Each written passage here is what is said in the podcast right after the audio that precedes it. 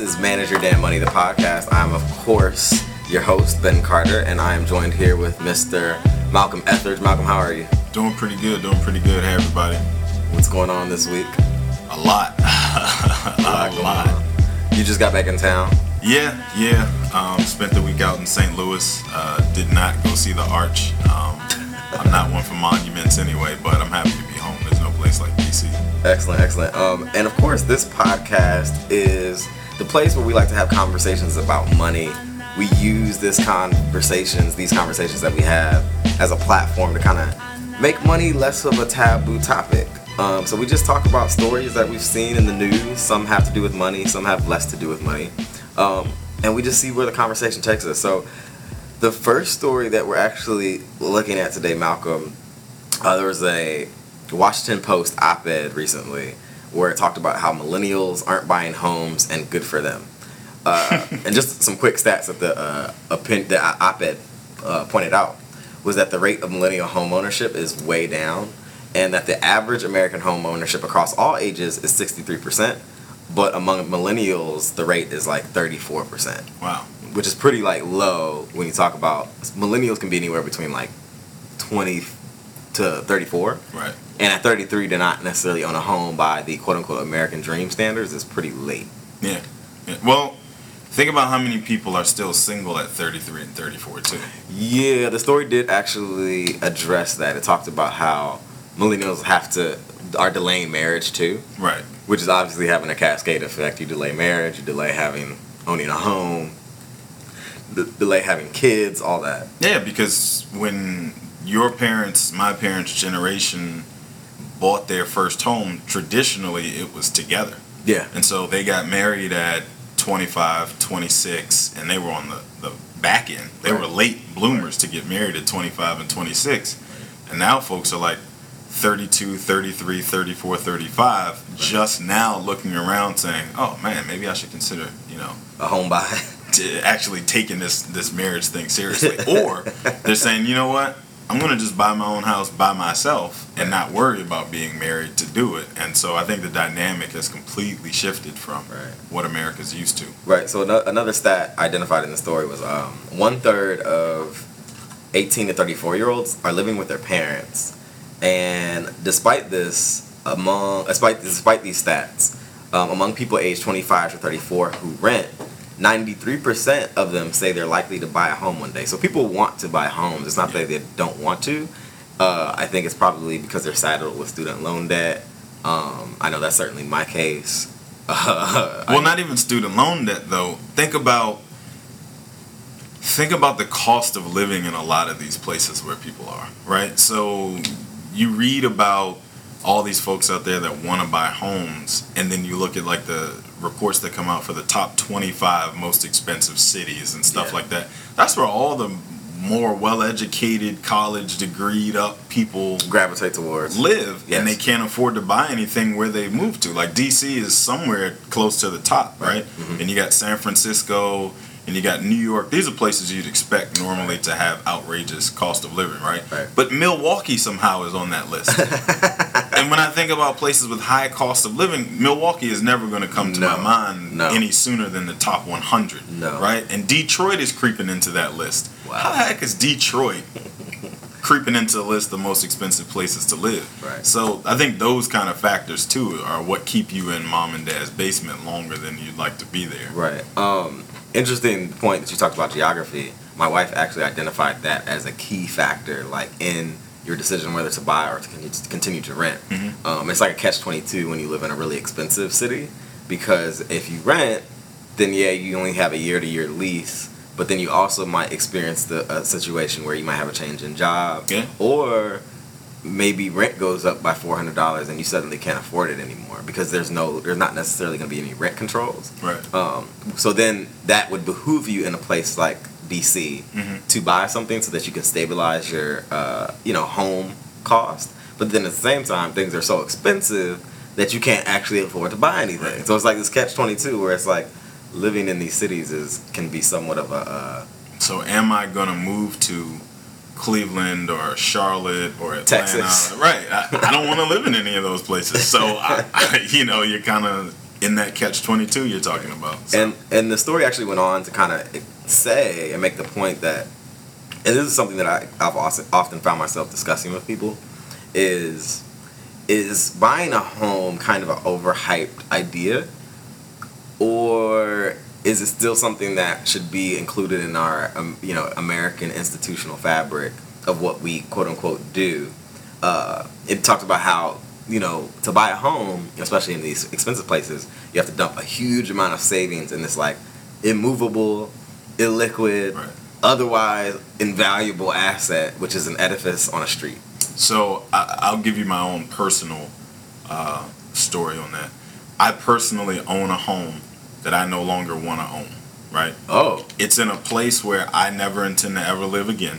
So unintentionally, I'm a landlord. oh, I'm paying all the costs associated with carrying that house, whether I have a tenant or not. where's the house at? North Carolina, Greensboro, North Carolina. Oh man, I so I've got this. all these different expenses that go along with owning a house that I don't even want anything to do with anymore. Okay. But because the market is where it is today, I can't turn around and sell it for a profit. And you know how much I love money. That means I can't sell it at all. Like if I can't sell it and make money, I'm not going to sell it at all. Right. So I don't think people take into account enough all of the different expenses and the realities that come along with home ownership too. Right. So, you know, your parents probably are putting pressure on you to jump out there and buy a house today because that was the that was the pinnacle of the American dream as far as they were concerned. Right. You got to take into account things like you might move again, like you mentioned before. Right. You got to take into account you might want a bigger house 2 years after that Right. because your life situation has changed.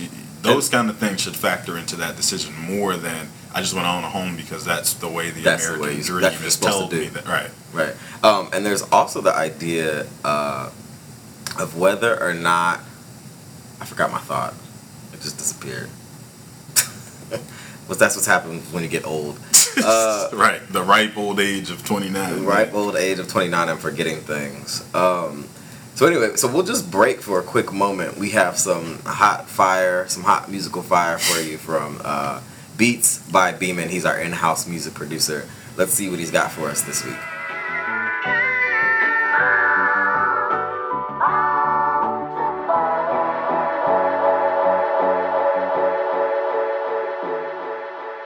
Beats by Beeman.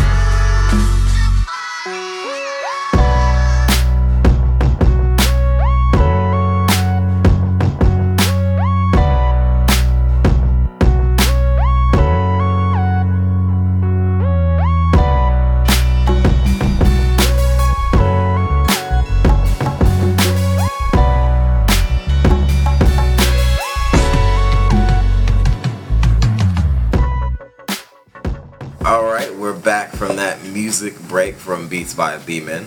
Um, the next story that we're actually looking at, everyone was really excited about this particular artist releasing his music finally after four years of being off the scene. Mr. Frank Ocean, uh, of course, he had like a introductory mixtape thing that was like his first musical effort. I can't remember what it's called.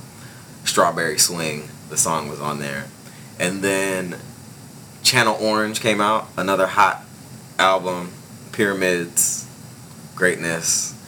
And then he just went dark for four years. No music for four years, which is kind of like the music breaks people used to take back in the 90s. Like you could put out an album in the 90s and then be good for like, like after Usher put out Confessions, he was done for a long time. I feel like they also had a, a lot of life going on back then in the 90s that, like, you're just now finding out, you know, why Usher was gone for four years.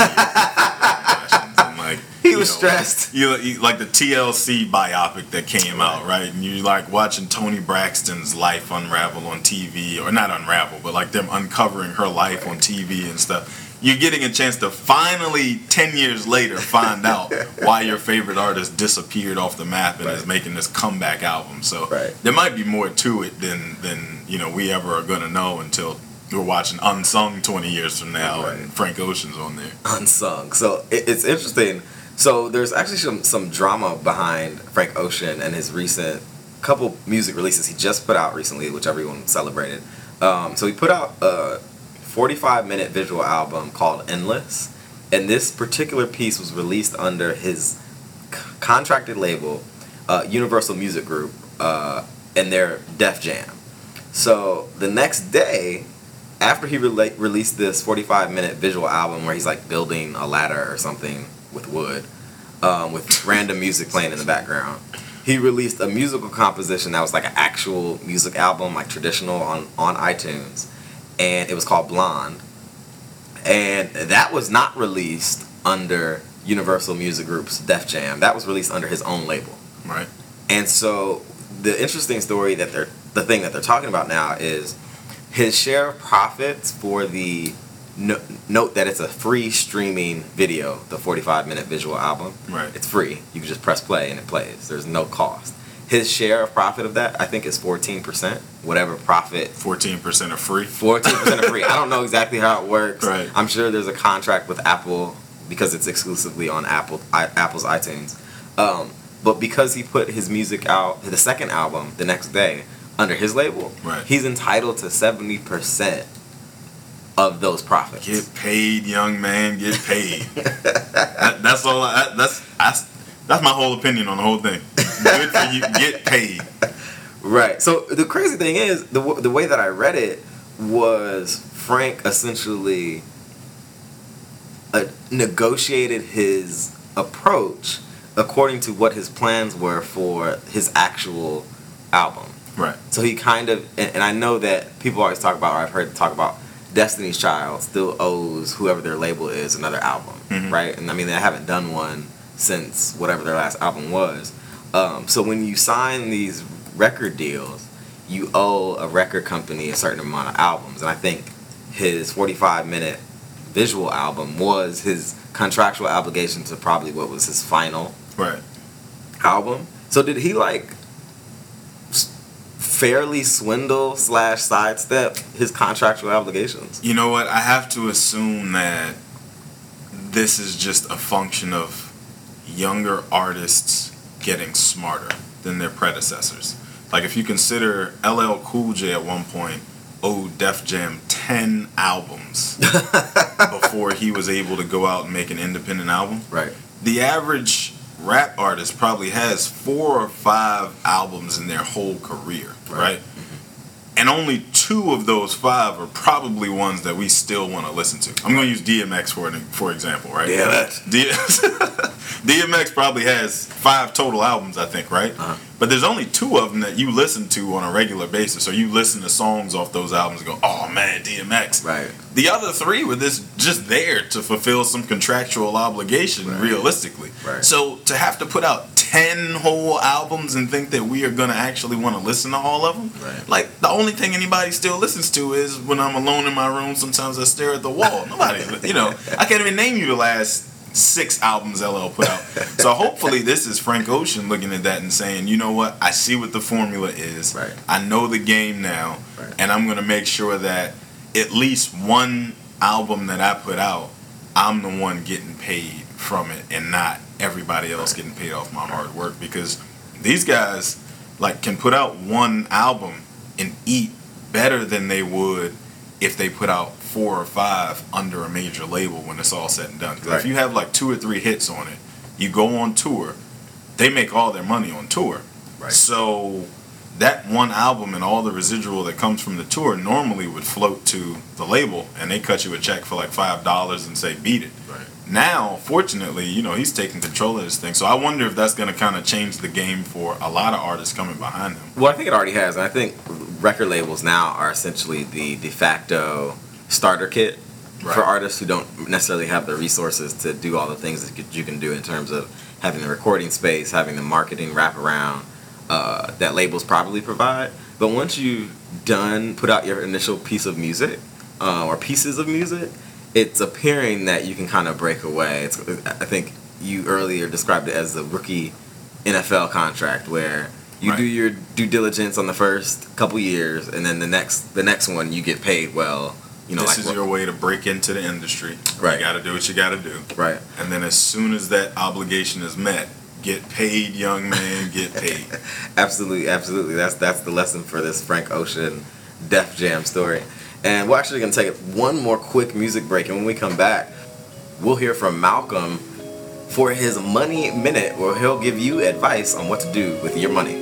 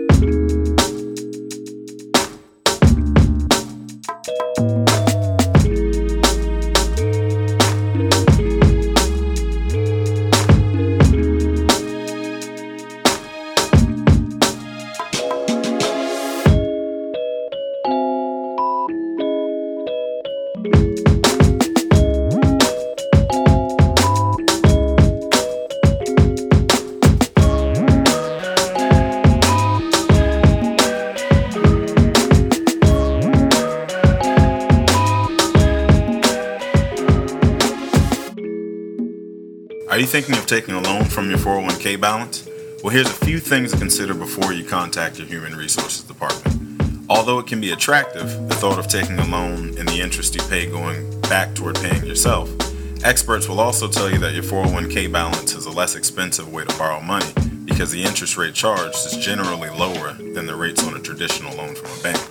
But despite these claims, borrowing from your 401k goes against almost every time tested principle of long term investing.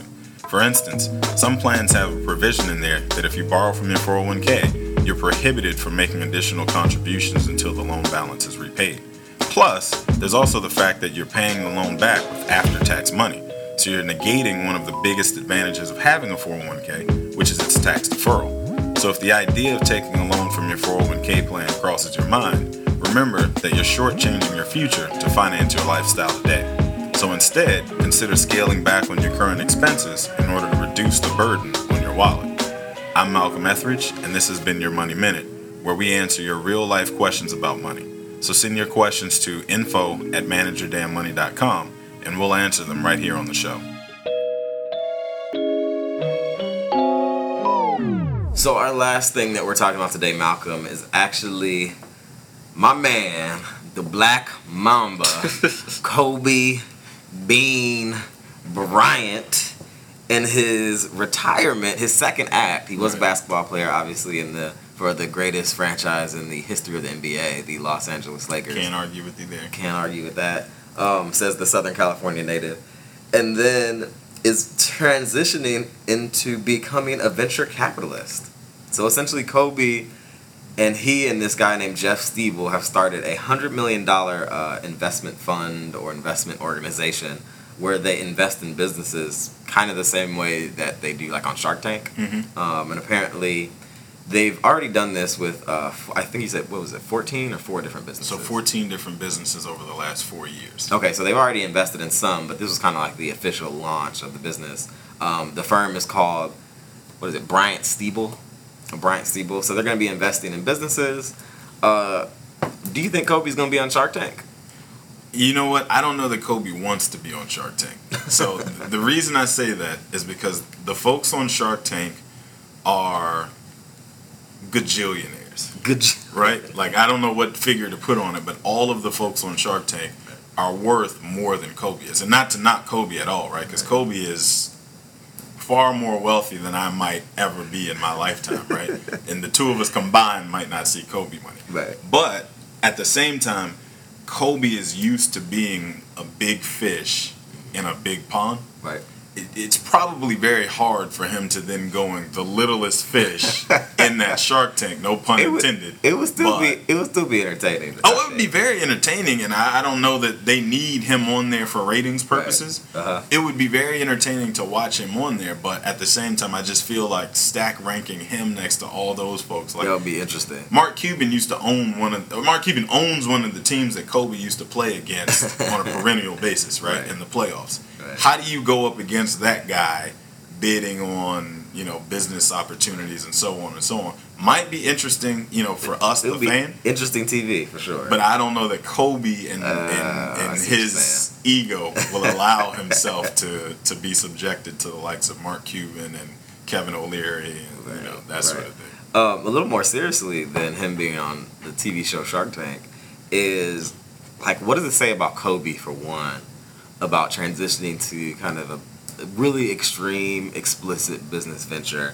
um, like starting a venture venture capitalist firm. Like what does that say about Kobe Bryant and what he's trying to transition to? I don't know that that's extreme though, and the reason I say that is Kobe strikes me as a guy who likes to know something about everything, and he strikes me as a guy who will take the time to educate himself on whatever that thing is. sure And so it's like this is just one more piece to the puzzle of the overall Kobe Bryant story. Where, you know, guys talk about how, you know, Kobe knows eight languages fluently, right? wow you don't Does wake he? up and accidentally yeah, yeah, he's Oh, he's fluent in eight different languages.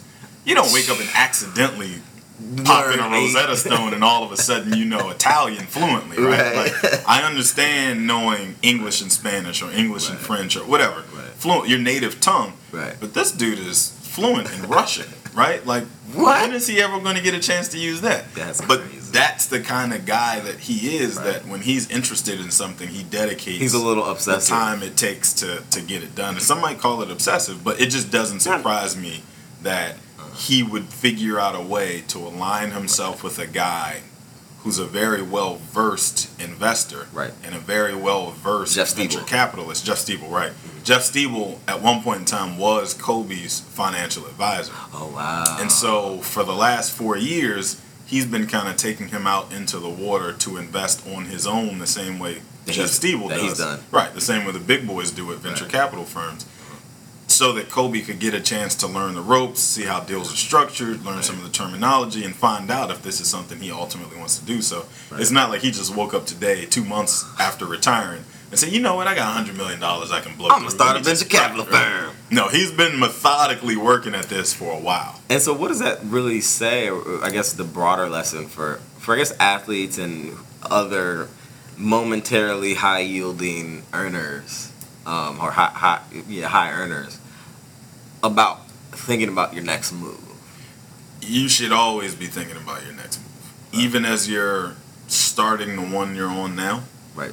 you should always be thinking about your next three moves. Um, another person I admire who's in a similar position is LeBron James. Yeah. LeBron James is far more than a basketball player. Yeah. So if you consider the fact that this dude was like 16, 17 years old in Akron, Ohio, playing basketball with college players at Ohio State, and everybody's like, this dude's going to be the best basketball player ever, and that's all they ever gave him, you know, as Well, an that's all, option. that's all you would think about. That's probably all he thought about himself. Right. But then he got there and started expanding his brand and his mind. And LeBron James was tied to the deal with Beats when they sold to Apple and made thirty million dollars off that Wow, I didn't deal. know LeBron James is the executive producer of two shows on Starz. Right, and also is executive producer of a reality show, um, Cleveland Hustle on CNBC. So LeBron James' Cleveland Hustle show is him effectively doing something similar to what Kobe's going around doing. The difference is he's investing in local businesses in Cleveland right. with his own cash money. Right.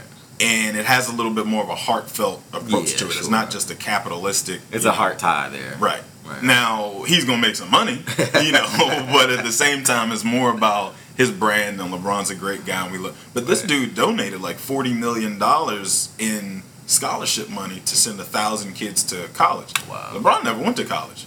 Wow. Probably never even considered it as an option, right? He doesn't need to. but he sees the value in education and is willing to put his money where his mouth is. So you see guys like that expanding their brand far beyond basketball, even Right. though when they first came into the league, their plan was, I want to be the best basketball player ever. Right. And then they got there, and you got to think about what's going to be my next move after this. And it's interesting because a lot of players are now kind of taking this business acumen. It's happening earlier. Um, At least the thought process. I think it's happening earlier and earlier. Uh, Russell Westbrook even has a couple of like fashion deals where Mhm. he's creating his own like I think pair pair of, he has a glasses line like Mhm. sunglasses line. Um, and so he's doing it. Um, you, you were talking about LeBron. I know LeBron is like a partial stake owner in a um, European soccer team. Like I forget which one. Maybe it's Arsenal or one of those um, overseas, like one of the popular. it's either Arsenal or. Man U. Yeah, yeah, yeah. He's a partial owner in that, and it's like super silent. Yeah. Like no one really talks about it or knows about it. Um, But he said, I think it was like seven or eight years ago, uh, when he was considering what team to move to and all that kind of stuff, when he was leaving Cleveland, he said, I want to be the first billion dollar athlete this country has ever seen. He said it and he meant it, obviously, um, because he surrounded himself with really good advisors.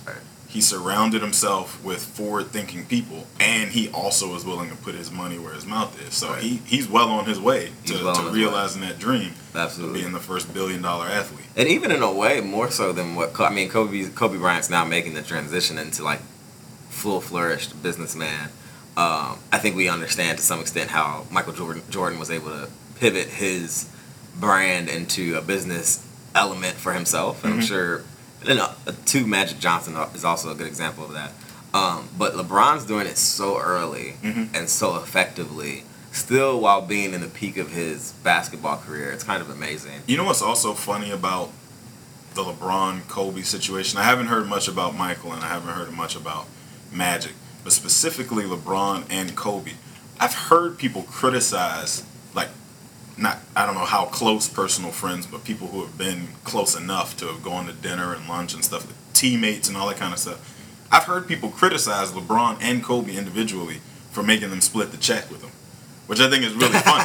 like that tells you how these guys are with their money Right. to the point where I just made thirty million dollars on a Right. deal selling headphones, and I'm still gonna make you split the check when we go out to to Pappadeaux or whatever, right? Did you hear that story of Tiger Woods? He went to like train with some Marines, and they all went out to eat after. And then when the check came, he was just kind of like, "Yeah, so we gonna like split this?" but, but so my the whole reason I brought that up was and good for Tiger by the way. Right. But the whole reason I brought that whole thing up was because that's the kind of mindset you have to have if you are going to be the billion dollar athlete. Right. Because if you're making 30 and spending 29, what have you really accomplished? right. And and look, our Pappadeaux's check is a microcosm of this experience where Right. we need to make more than we spend. Right. Interesting, interesting. So, Kobe Bryant, Bryant Stibel, that was actually our, our, our last story for this episode. Good stuff. Good stuff, good stuff, man. So, uh, we just want to remind you that all these stories have been posted to our Facebook page. That's facebook.com backslash manage your damn money if you want to read any more about these stories. Um, and if you have any other questions about what we do, you can visit our website at manageyourdamnmoney.com. And then, of course, if you want to find myself or Malcolm, my social media handles are, across all of them, at MYDM1. And I'm uh, at Malcolm on Money, all social media handles as well. all social media. So follow us there. And we want to thank you once again for having joined us here on Manage Your Damn Money, the podcast. Thanks for pressing play, and we'll see you next time. They say that money make the world